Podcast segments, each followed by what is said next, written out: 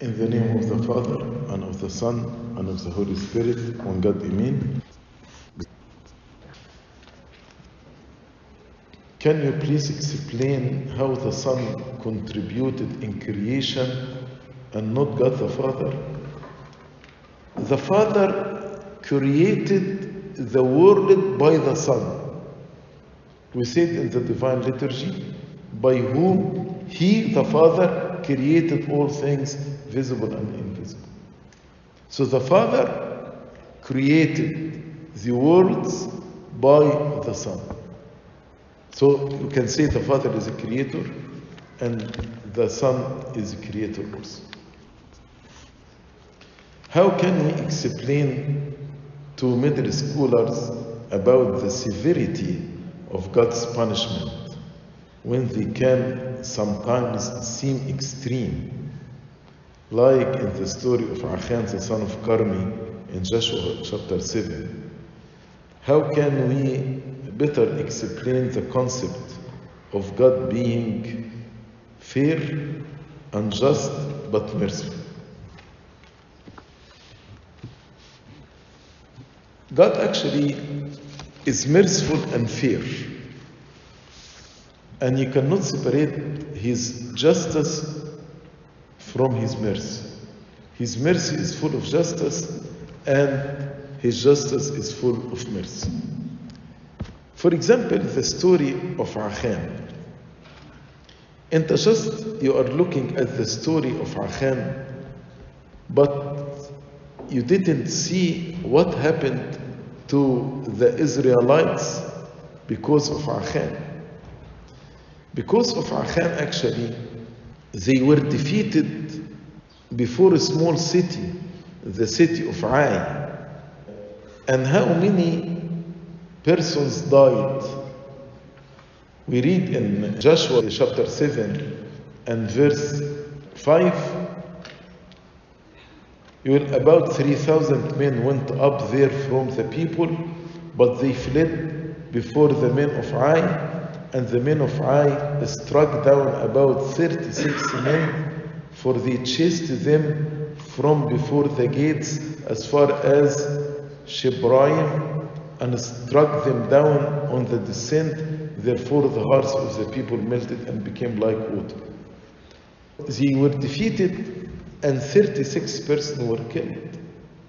And as we read in Genesis chapter 9, he who kills should be killed, by the hand of man should be killed. In a way, the betrayal of Achan caused the defeat of the whole nation of Israel and 36 persons to be killed.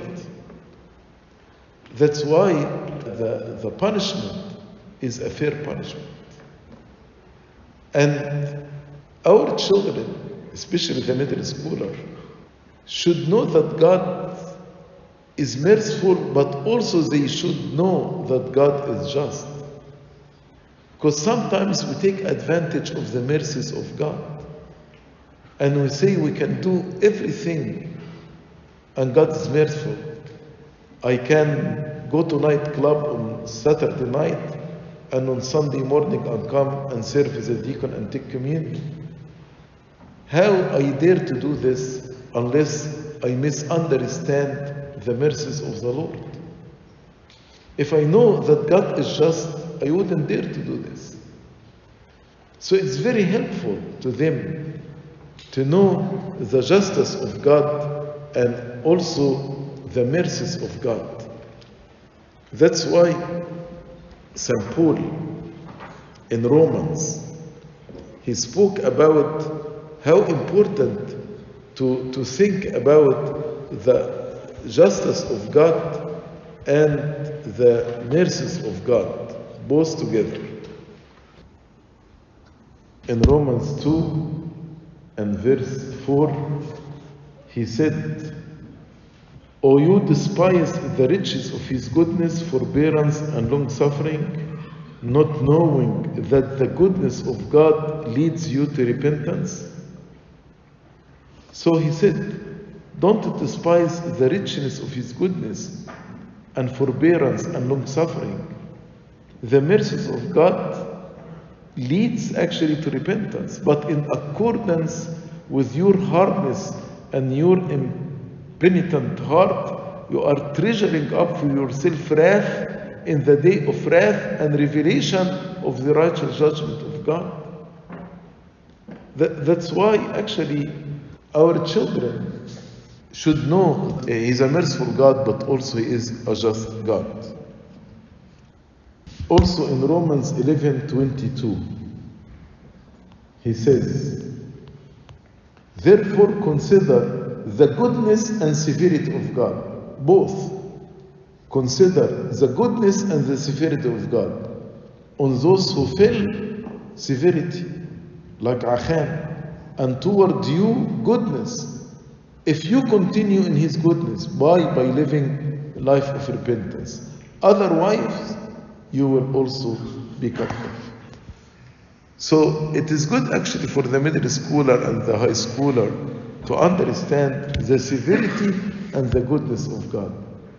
Both they are full of each other.